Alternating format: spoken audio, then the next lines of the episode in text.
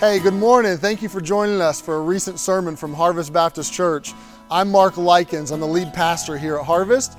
We're a Bible believing, gospel centered, grace driven church family right here in Natrona Heights, Pennsylvania. And if you'd like to learn more about our ministry, you can visit us on Facebook or at harvestbaptist.info. Now, I hope you enjoyed today's sermon. It's my prayer that this will encourage and equip you in your relationship with God. All right, Ruth chapter number one is where we are at. Ruth chapter number one. This is Ruth at its core is a love story of the most enchanting kind. And this is what we're calling Big Little Love Story. It's a little love story about Ruth and Boaz, but it in so many ways points to a bigger love story of God and his people and of Jesus and his church. And as we move through this story, uh, the deeper we get into it, the more you will see that. But before this can become a love story, it honestly is first a tale of darkness and confusion. Uh, we saw in the first five verses that there's anarchy, there's famine, and there's a lot of funerals. You're introduced to a family of four in verse number two Elimelech, Naomi, his wife, and their two boys, Mahlon and Chilion. And by the time you get to verse number five, you've read three of their obituaries. The rest of chapter number one, verses 6 through 22, focus on the one remaining family member. There are two daughters in law now, Ruth and Orpah, but the one remaining family member from verse 2, Naomi, the matriarch, this chapter centers on her, and she takes center stage. But when the curtain falls on chapter number one, it has not yet become a love story. When the curtain falls on chapter number one, it is still a tale of grief and despair and darkness and misery and confusion. And I want to glean from this chapter this morning. I want to try to help you see what do you do when life goes bitter? And some of you are in that moment right now. You're in a moment where it feels like the tables got flipped upside down on my life, or you're in a moment where life is bitter. Some of you are not there, but you need to know that you will be one day. Uh, all of us on this road to Christian maturity will hit points in the road where it just feels like things are unfair, that it's too much to handle, that the sorrow is so pervasive that it will never go away. We all will hit moments like this. And what do you do in those moments? Or what do you do to help someone else who's going through that moment to, to help them? Let's start in verse number six. Do face reality. Verse number six says this Here's Naomi, her husband's died. Her sons have died. It's just her and her daughters in law now.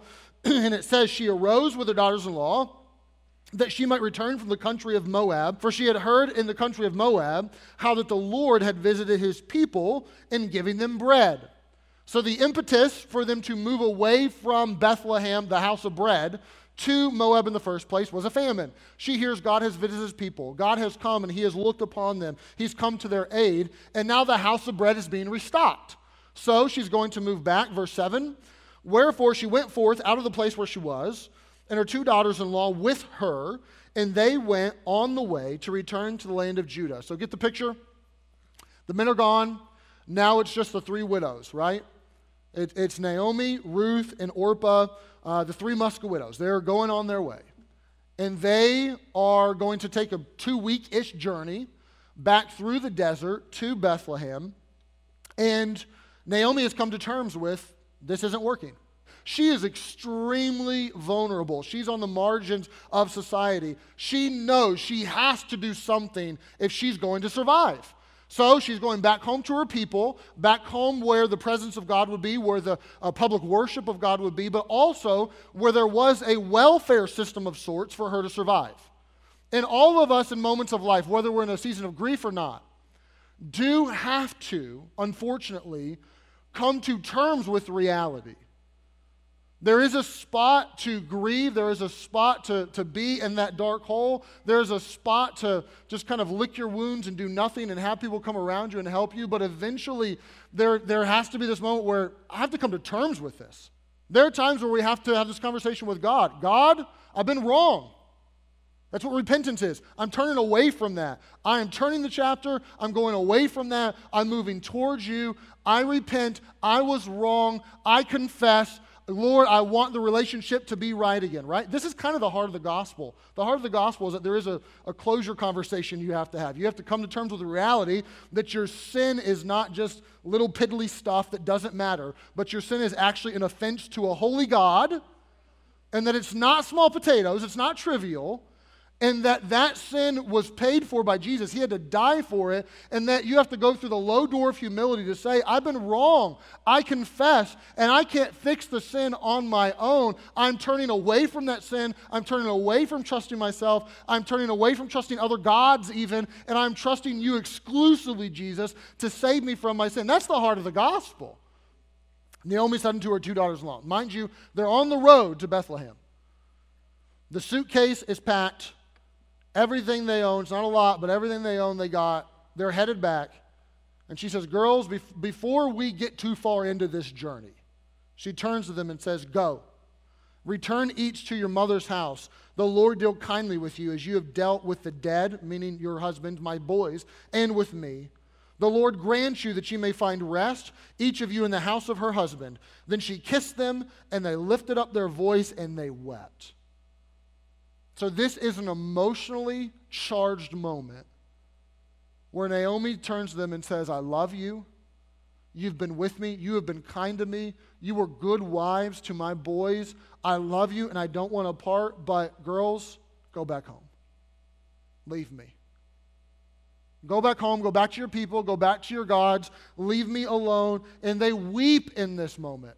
And it says in verse number 10 they said unto her, Surely we will return with thee unto thy people. They wipe the tears away from their eyes and they look at Naomi and they say, Naomi, no, no. We're going with you. We're sticking with you, thick and thin. We, we are right by your side. Verse number 11, she turns up the heat on them. Here's what she says Turn again, my daughters. Why will you go with me? Are there yet any more sons in my womb that they may be your husbands? Turn again, my daughters. Go your way. For I'm too old to have a husband. If I should say that I have hope, if I should have a husband tonight and should also bear sons, would you tarry? Would you wait for them till they were grown? Would you stay for them from having husbands? No, my daughters. It grieves me much for your sakes that the hand of the Lord has gone out against me. So she turns to them and now she begins to implore them Girls, go home. Girls, what are you waiting for? I have no hope for you. I, I have no more sons to give you. They're gone. I'm not going to have sons. I'm not going to be married. Even if I was married today and there was a baby in my womb today, what, you're going to wait around 15 years for him to become of age and then you're going to marry him and, and you're just going to stick with me all through that process? No, girls, this isn't a plan. This isn't going to work. I'm not saying the grass is green on that side of the fence, but I am saying it's better than what we got here. We don't have any grass, we have dirt. I have nothing for you. I have nothing to offer you. There is no hope. She puts that in there. If I should say I have hope, meaning I don't have hope, but let's suppose I did. Even if I had hope, it wouldn't be a plan, girls. And she pushes them and pushes them away. And here's what, here's what you'll find. Verse number 14. They lifted up their voice and they wept again. And Orpah kissed her mother in law, but Ruth clave unto her. So they, they come together and they weep again. They, they are, I mean, these, these girls are so enmeshed in each other's lives. And Orpah says, You're right. Naomi, you're right. What are you going to do? Go back to Bethlehem and put your profile on eHarmony and meet somebody? That's not going to work. Even if you put your profile up, what are you going to say?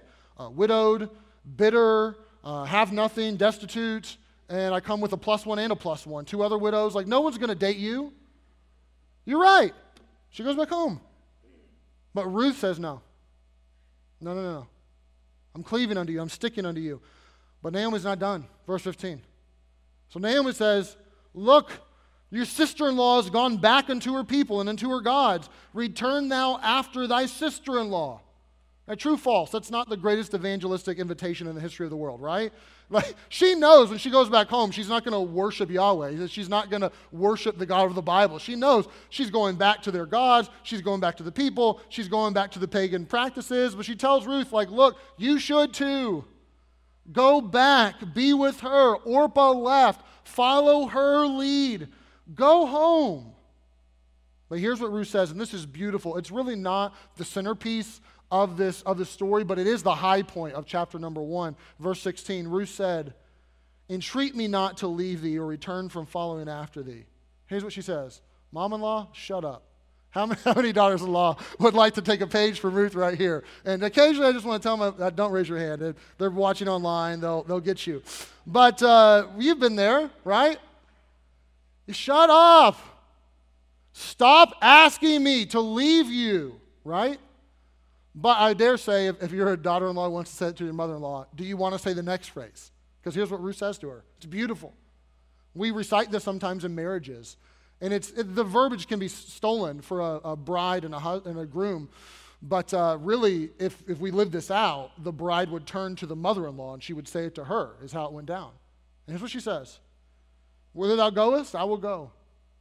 And wherever you lodge, I will lodge. Thy people shall be my people, and thy God my God. And where thou diest, I will die, and there I'll be buried. The Lord do so to me, and more also, if aught but death part thee and me. Here's what she says I am with you. I'm going with you. I am living with you. I am dying with you. Ride or die, Naomi. Here we go. And she invokes God with God as my witness till death do us part. I am not leaving your side, so you can stop asking me to leave your side. You can quit, tr- stop pushing me away. I'm not going away. I'm here to help you. Here's what happens, verse number uh, 18. When she saw that she was steadfastly minded to go with her, then she left speaking unto her. She's too headstrong. I'm not changing this girl's mind. Ruth is bound and determined to swim upstream. So, so be it. Come on with me. Here's the point you need to know, number one, if you're hurting, that you're going to have a propensity to push away help that you need. I'm not entirely sure why it is, but there is something baked into our human nature. Whether it is we're just so despondent that we don't want to suck anyone else into that vortex and we're trying to think of them, whether it is our pride that kicks in, but there's something in each of us when we hit moments where we need deep, deep, deep help that we are resistant to embrace that help. And you need to know in those moments when, when life goes bitter, don't push away the help. Don't push away the help from God's people. Don't push away the help from your group. Don't push away the help from your family. I understand that each of us want to be on the other side of the table where we're giving the help and we're giving the finances and we're being the blessing, but sometimes life doesn't work that way. Sometimes the way life goes is that you have to be receiving the financial aid. You have to be receiving the help. And I'm not, I'm not suggesting that you don't work for yourself and that you just walk through life with your hands, you know, palms open, constantly begging for someone to help you and that you never do anything for yourself. That's not what I'm saying. But what I am saying is there are moments and situations where life turns your world upside down. And you have to have the prayers. You have to have the support. You have to have the encouragement. And you're not going to make it without it. This is why there are so many commands for the church that we bear each other's burdens, that we pray for one another, right?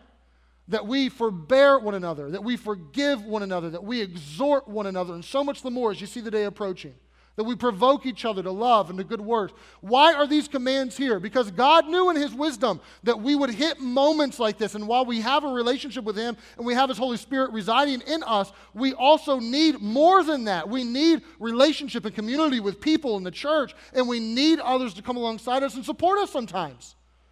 So if you're in that moment, don't feel bad. Don't push away the help. Take the help, take the Ruths in your life, embrace them.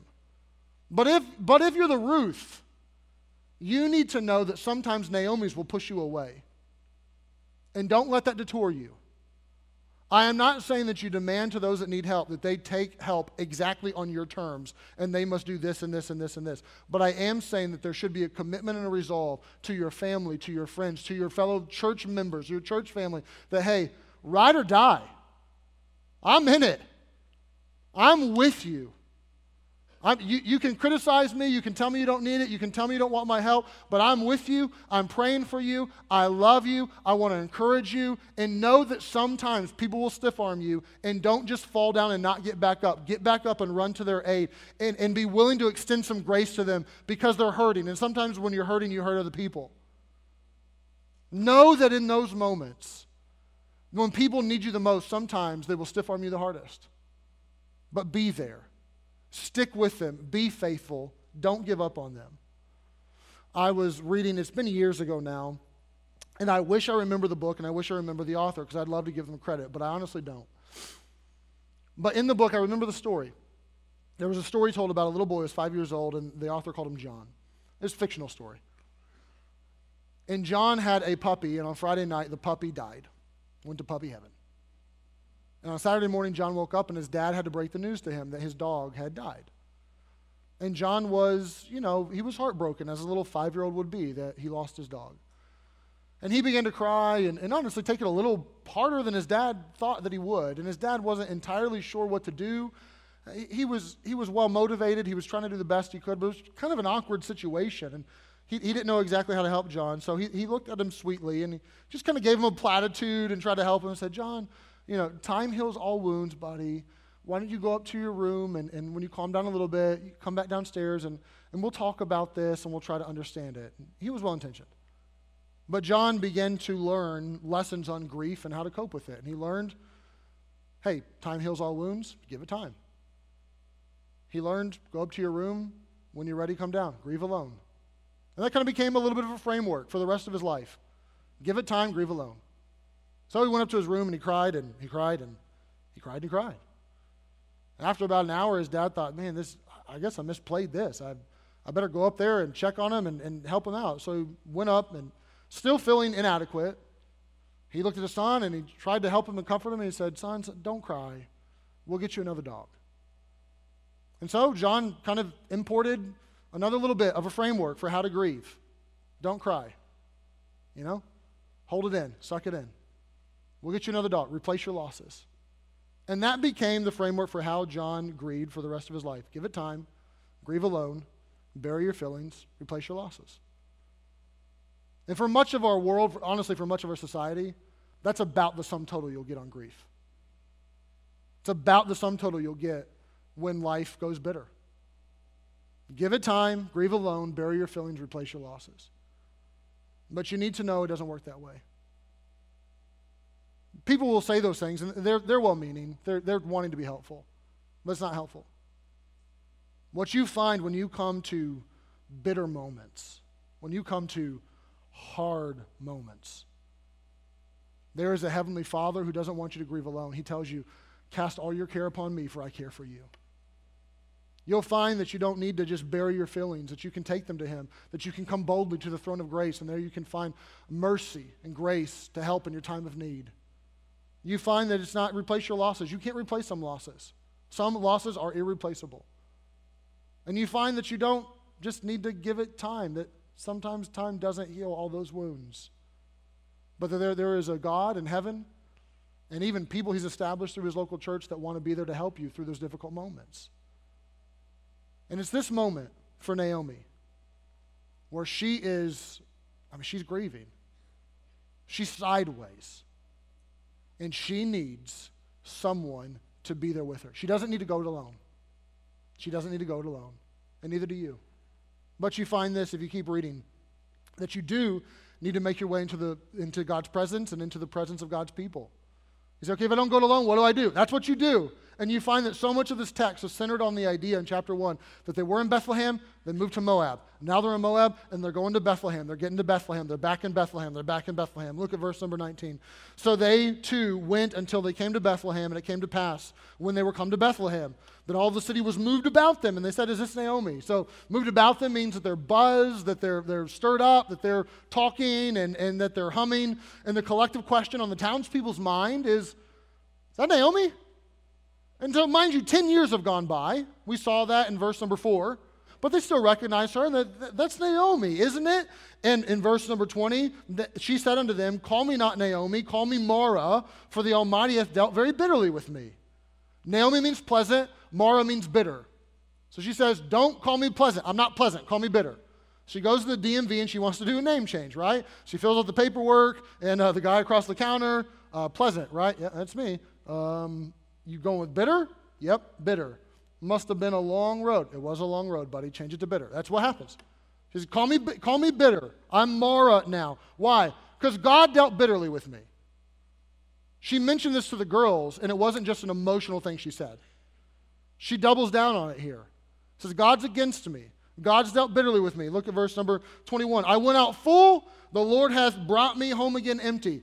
Not really accurate. Uh, she didn't go out full. There was a famine. That's why you left. She's not coming home empty. She has Ruth. She's new. But, I mean, it's an emotional moment. She's saying some stupid stuff. I went out full. God brought me home again empty. So why call you me Naomi, seeing the Lord testified against me? The Almighty has afflicted me. So Naomi returned, and Ruth the Moabitess and her daughter in law with her, which returned out of the country of Moab, and they came to Bethlehem in the beginning of the barley harvest. So here's where Naomi's at good and bad. She's at an honest place. That's helpful. She's not in a good place. But because she's at an honest place, and because she's going back to God's presence and God's people, that honest place with God's people and God's presence will eventually get her in a good place. It's going to take some time, and God's going to have to work on her behalf. But she does the right thing here, and she makes a concerted effort, a difficult choice to go back to the presence and the people of God. And what I want you to know, especially when it comes to God's presence, is that yes, God's people are here, and yes, the church is, is designed to be a family that supports us in these moments. But you can't just go to your friends and you can't just go to your church member alone. You need to start with God. And the scriptures are riddled with people who are hurting, who are worked up, who say things that aren't even theologically accurate to God, but they're willing to pour themselves out to God.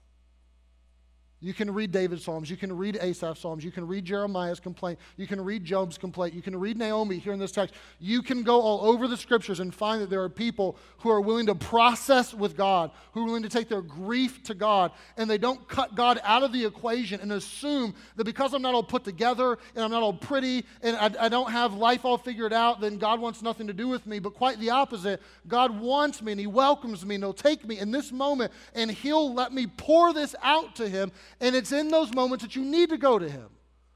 You need to pour that out to Him. You need to tell Him the hurt and the pain that you're lonely, that you're isolated, that you're grieving, that you're hurting, that you're pressured, that you're stressed, whatever it is. You need to go to Him and say, God, my soul can't hold the freight of my life. I need your help.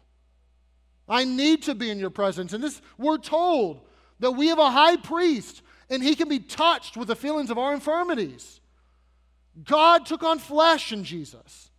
And he knows it's scary to be us. He knows what it's like to, to lose a loved one and to grieve and to cry and to weep over Lazarus. He knows what it's like to be misunderstood. He knows what it's like to have family forsake him. He knows what it's like to have nothing and not even a pillow to put his head on and be destitute and poor. He knows.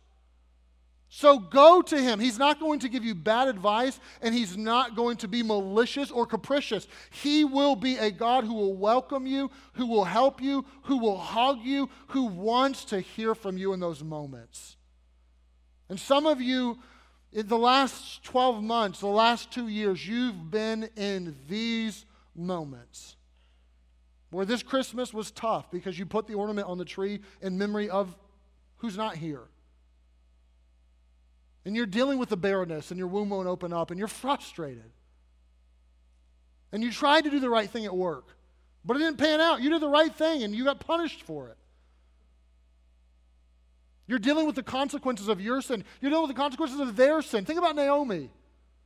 She's not the patriarch, she's not the leader. The men make the decisions on her behalf, and she pays the price for it. Some of you women know what that's like that the vast majority of hurt that has come your way has been because of the decisions of men who have been wrong, who have been evil dad, grandpa, boyfriend, husband. Those moments, you, you have to go to God. Call your friend, do.